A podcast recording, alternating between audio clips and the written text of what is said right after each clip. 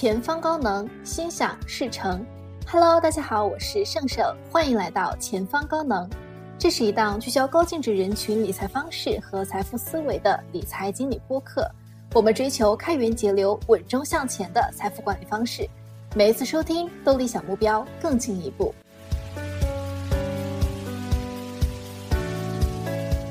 开始做这期播客呢是2023年12月5号晚上10点半。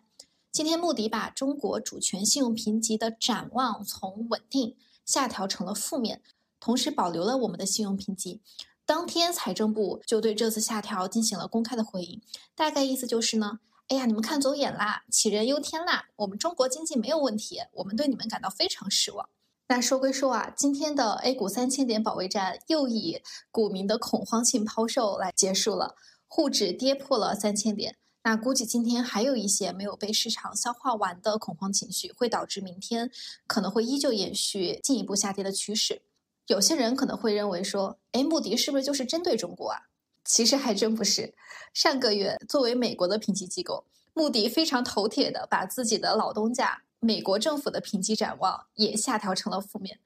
你看谁说人家是欺软怕硬呢？人家是一视同仁的看不起在座的各位。本期播客我们会主要围绕3个关键问题来展开。第一，连美国都只能口头表示强烈谴责的国际评级机构到底是一个什么样的组织？第二，他们说的话、做出的这些判断和评级真的可信吗？第三，像穆迪这次下调了对我们的展望，对我们到底有什么具体的影响呢？那本期加更希望能够通过一期播客把这3个问题都和大家聊清楚。第一个问题就是到底什么是国际评级机构？他们到底有什么能量呢？你看，像我们平时借钱给朋友或者亲戚，其实都会存在一个信息的缺失，就是对方到底有没有能力还钱，以及愿不愿意还钱，对吧？那国家和企业在国际金融市场上跟别的人借钱，其实也会存在这样的一个信息差。投资人需要知道对方未来有没有能力还钱和愿不愿意还钱。这时候就需要第三方机构给要融钱的企业和国家的还贷能力和还贷意愿进行打分了。那这就是国际评级机构。评级不是评有多牛逼，准确来说评的是它的还贷能力和意愿。打分最高的等级呢就是 AAA 级、3A 级，这代表最优质的资产，就大家放心买，这哥们儿有钱，就是资金周转一下啊，后面肯定连本带息的还给你。往下呢还有 AA 级、A 级。甚至还有用加号减号，比如说 A 加 A 减来对每一个层级进行细分的。总而言之，就只要是在 BB 级及以上都属于投资级，意味着虽然这群人他们的还债能力可能会不同程度的受到内外部因素的影响，但总的来说，还本付息的可能性还是很高的。而对于那些打分在 3B 级以下的债券，我们统一就称为垃圾债，就是我们说的junk bonds。垃圾债中呢，有一部分是真的垃圾，它是真的有财务危机的，还有一部分其实只是中小企业的债券，因为这些公司创业公司嘛，很小也没有人认识，谁知道它是不是诈骗呢？所以基本上也被一并归入了垃圾债的范围。别看垃圾债它虽然风险很大，它的好处是收益率也往往非常高，用来平衡它的风险。一个 3A 级的债券，它的利率可能只有 3%，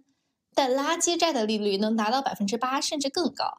所以美国有很多的金融机构就是以垃圾债来作为核心投资标的的，主打一个富贵险中求。那人家就想，垃圾债也是债呀，你风险能有股市高吗？但是如果打分降低到了最低的 D 级或者 SD 级，就意味着，哎呀，这哥们儿债务违约了，朋友们别买了，别说利息了，本金可能都还不了了。目前在全球范围内有资格进行评级的机构非常非常少，国际上头部3家基本上是占据了 95% 的市场份额，也就是标普、穆迪和惠誉。从江湖地位上来看啊，我们参考官方公布的16年的数据，标普是当之无愧的老大，市占率将近 50%， 其次呢是穆迪，市占率也能达到 34%。 你看这2家加起来，它的市占率就已经超过了 80%。第3家惠誉，它的占比会低点，也有 13.3%， 三者合计就垄断了整个全球评级 95% 的市场。提一嘴啊，就是我们国家中国也是有自己的评级机构的，比如说像中诚信、联合资信、大公国际、上海新世纪等等，但它整体的影响力就是综合能力还需要很长的时间去发展。评级公司的评级对象呢，一般是包括三个，一个是国家信用主权，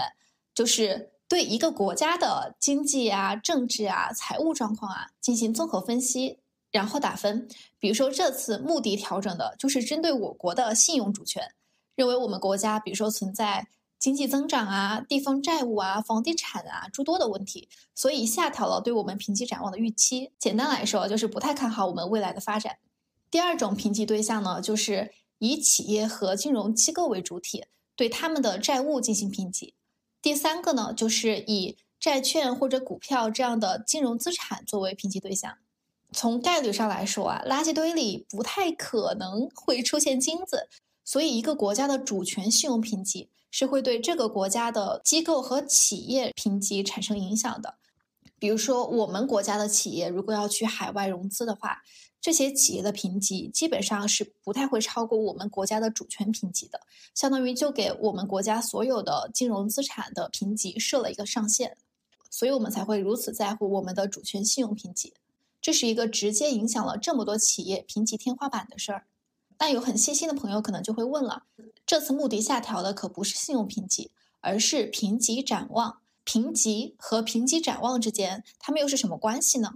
因为评级机构它对于信用评级的调整，尤其是国家主权信用评级的调整是相当慎重的。你说你要是一天就给我改一个评级，就比较容易激化矛盾。评级机构行走世间，全靠大家都是文化人，不会动武，对吧？他才能自保，但也盖不住你天天去跟人家激化矛盾呀。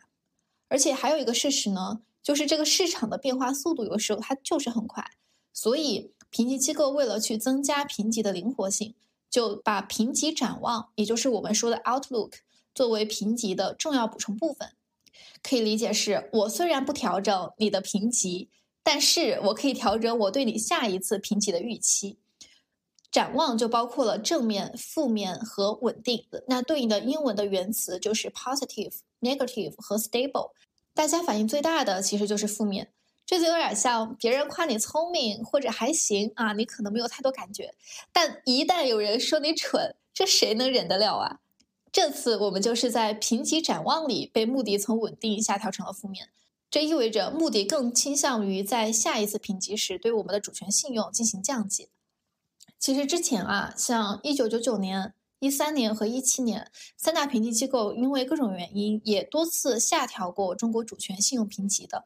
所以怎么说呢，这对我们来说其实也不算是一个完全新鲜的事儿了吧。你看 AAA 级、3A 级是不是代表最高信用等级的评级？但目前中美日全球三大经济体基本上都不是 AA 的评价，可能美国会稍微好一点，至少美国在穆迪一家那儿还维持着 3A 级的评价，但穆迪也把展望从稳定已经下降成了负面了呀。这就意味着穆迪未来是有可能下调美国的主权信用的。说实话，作为美国机构呢，其实这些评级公司也不太会去愿意给自己的娘家打低分。那为什么连美国都不是全 A 优等生呢？那还不是因为金融市场想给美国政府降薪压力，真是狠起来连自己的人都打。那有没有国家是在三家机构的评级当中都是 3A 呢？还真有，就比如说像新加坡和澳大利亚就是全 A 优等生。至于为什么，我也不知道。就像也有人不知道为什么都说刘亦菲好看，就很多评级动作的背后它都是有主观认知和相关利益影响的，它肯定是做不到绝对公平的。但至少我们从面上来说，这几个国家作为全 A 优等生，说明它国内和外部的经济发展条件的基本面肯定是不错的。那第二个问题是，国际评级机构的评级真的可信吗？要回答这个问题啊，很多人的第一反应肯定是把他们的评级流程和标准给梳理出来，对不对？但其实每家机构它都会有一套自己复杂的评级流程和数据，就算我花个几天的时间全部都梳理了一遍，也不见得说我们就有能力去判断这套东西它是否合理。我们常说屁股决定脑袋嘛，那判断公正性最好的方式就是我们去看看他们是如何挣钱的。像标普和穆迪他们都是美国上市公司，所以他们的财报是可以随时去看的。简单来说，可以分成发行人付费和投资人付费。现在的评级收费主要还是以发行人付费为主，任何公司和金融机构，它只要想在国际市场上来发行债券，来借钱周转，它都需要额外花一笔钱来找这些评级公司给自己打分，得分高的，哎，我的利率就可以低点，我的成本就能低点，信用得分低的，它可能就得向投资人支付更高的利率。所以发行人肯定是希望自己得分越高越好，评级越优质越好。一般借款的评级可能也就几千块钱一次，一个项目招标的评级呢，可能在几万块钱左右吧，发债要贵一点，评级一次可能要几十万。但是这点钱啊，说实话，它和发债的规模以及要付出的利息相比，它真的就洒洒水啦。2022年以前，发行人收费是评级公司的核心收入，一度占据了 90% 的营收。那么问题来了，你想，如果你是评级机构的老板，你敢给你的金主爸爸打低分吗？你的金主爸爸提着牛奶水果来找你，还给你包了一大笔红包，你真的好意思打低分吗？你要是打低分，人家就把牛奶和水果给你隔壁门的同行了。甚至说，你会不会考虑想要从你的金主爸爸那儿多薅一点钱，作为交换，哎，你把评级给他打上去，反正你打多少分对你都没有成本，对吧？债务违约了也是投资人的损失，关我评级机构什么事儿呢？这就是一个大学生可能不知道，小学生一定想得通的巨大隐患。有很多人认为08年金融危机这些评级机构就是罪魁祸首，但其实理性去说呢，也不能这么极端，毕竟大家都是第一次当人，第一次经历这种变故，是吧？在那种全民共识、全民狂热的氛围下，要求评级机构像穿越者一样提前预知到后续的剧情，我觉得还真的挺难的。现在我们从实操上来说，其实只有 3A 级是最有参考价值的，因为它代表了最高信用等级。如果 3A 级债券都违约了，只能说你评级机构的脸还要不要啦？因为发行人付费的模式存在巨大的 bug 嘛，所以市面上也开始推行投资人付费。评级公司呢，可以给投资机构提供咨询服务，哎，我直接给你分析市面上哪些公司靠得住，哪些产品好，我还把我自己的数据和解决方案都卖给你。那2022年之后，评级公司的投资人付费收入是超过了发行人的，这还真不是因为评级公司良心发现要来自我革命了，毕竟啊，投资人付费的模式还是不太靠谱。知识付费这件事儿啊，放在哪个国家都挺难的。你免费咨询可以，你要想收钱那没门儿，要钱没有，要命一条。难道我没有你，我还投不出了吗？这两年评级收入降低啊，主要还是因为经济环境真的太差了，都没有什么人发债了，评级机构去哪儿挣钱呢？所以也不怪人家避免联储降息。那对人家来说，你利率那么高，融资那么贵，没有人发债了，你还让不让我们撒活了？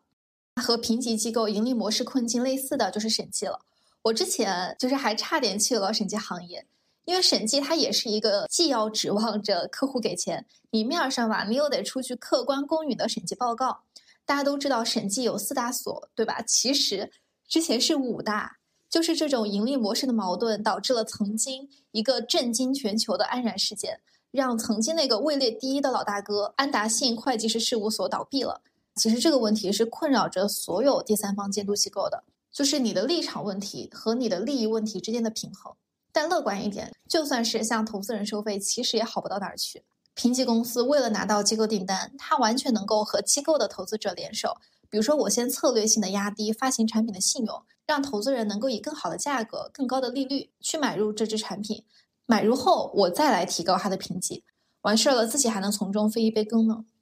所以有权利就一定会有权利的变现方式，但也不用太过度担心吧，因为评级机构虽然要挣钱，但是吃相也不能太难看，对吧？全世界的人都知道，评级机构它最值钱的东西就是他们的公信力，真正聪明的人他是不可能去做丢了西瓜捡芝麻这种蠢事儿的。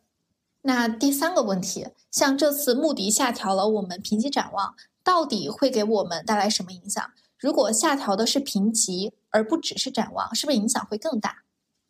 首先要说的是，像这种国际评级，它在我们的信用经济当中是非常重要的，并不是可有可无的。比如说大部分国际银行之间的同业合作，它都会基于国际评级建立的信任基础来展开。如果中国的主权信用评级被下调了，这就意味着我们国家的所有企业、所有金融机构在国际市场上开展金融活动的信用评级的上限都会被统一下调，最直接的就是会影响我们的发行价格，导致国际借贷成本上升，因为国际市场认为你的债券风险增加了，对吧？那你肯定是需要支付更高的利率，接受更严格的审查，来平衡增加的这部分风险。我举个例子，比如说一个双 A 评级的国家要发行美元债券的话，它发行的利率可能就是美国国债的利率加上50个基点左右吧。但如果是只有一个 A 的国家，它要去发行同样的债券，可能就要加75个基点。除此之外，其他的间接影响还包括什么外汇波动啦、股市波动啦、对外投资啦、国际业务的各种开展啦，等等等等。其实本质上就是，当所有人都知道你的信用预期被下调之后，那么所有人对你的态度可能就会发生改变，哪怕只是信用展望下调，也非常容易变成别人谈判的筹码。给大家讲一个小小的故事，就是我们17年的时候，其实也被评级机构直接下调了我们主权信用评级，导致我们潜在的融资成本增加了嘛。但当时我们的政府就非常的霸气，直接无视了这波下调，我就不让3大评级公司来给我评级，我直接在香港发行20亿美元的无评级国债。结果当年申购的金额超过了发行金额的11倍，远超市场平均水平。而且在没有评级背书的情况下，我们发行的最终定价仅仅比美国同期国债高了不到25个基点。为此后，中国企业在国际市场融资提供了非常重要的定价参考，意义重大，牛逼。话说回来，虽然说国际评级很重要，但毕竟它影响不了基本盘嘛。像惠誉8月份就把美国的评级主权信用评级下调了1个等级。穆迪上个月也把美国的评级展望从稳定调整成负面，但你看美国股市依旧高歌猛进。那为什么这次穆迪都没有改评级，只是调整了一个展望而已，怎么就带崩我们大 A 股了呢？本质上还是因为市场情绪在当前是非常非常脆弱的，看着外资这么一天天的往外流出，1个月前我们才3000点保卫战，1个月后这又来了。虽然历史总是在告诉我们不要在3000点以下继续看空，底部反转有可能会突然开始，但人们永远会怀疑，万一这次它不一样呢？毕竟咱们大 A 就是专治各种不服。而这次穆迪的评级下调又来的实在是恰到好处，击穿了很多人最后一道心理防线。而 A 股大家都知道，它一旦跌破了3000点，这个情绪的惯性一下就上来了，势必会形成恐慌性的抛售。最扎心的是，和 A 股投资人普遍哀鸿遍野不同，印度股市对吧，牛冠全球，韩国股市也方兴未艾，像黄金啊、美股啊表现都挺好的。截止目前为止，我相信今年有很多人的收益都还是来自于纳指，连我们的北交所北证50指数今天都上涨了 7.28 个百分点。可唯独咱们大 A 真的就是专治各种不服，所以这真的是穆迪导致的吗？不好说。后续我会邀请一个嘉宾，把我们 A 股的前世今生掰碎了、拆开了和大家聊，这里就不多说了。当前市场上既有恐慌性抛售的，也有在慢慢加仓的，还是提醒大家千万要知行合一，不要追涨杀跌，心态一定要稳下来。那本期为了通俗的讲清楚国际评级机构到底是什么和对我们有什么影响，很多地方用词呢确实也不太那么严谨，基础信息上如果出现了谬误，也欢迎大家在评论区指正。那本期就聊到这儿啦，我们下期再见，拜拜。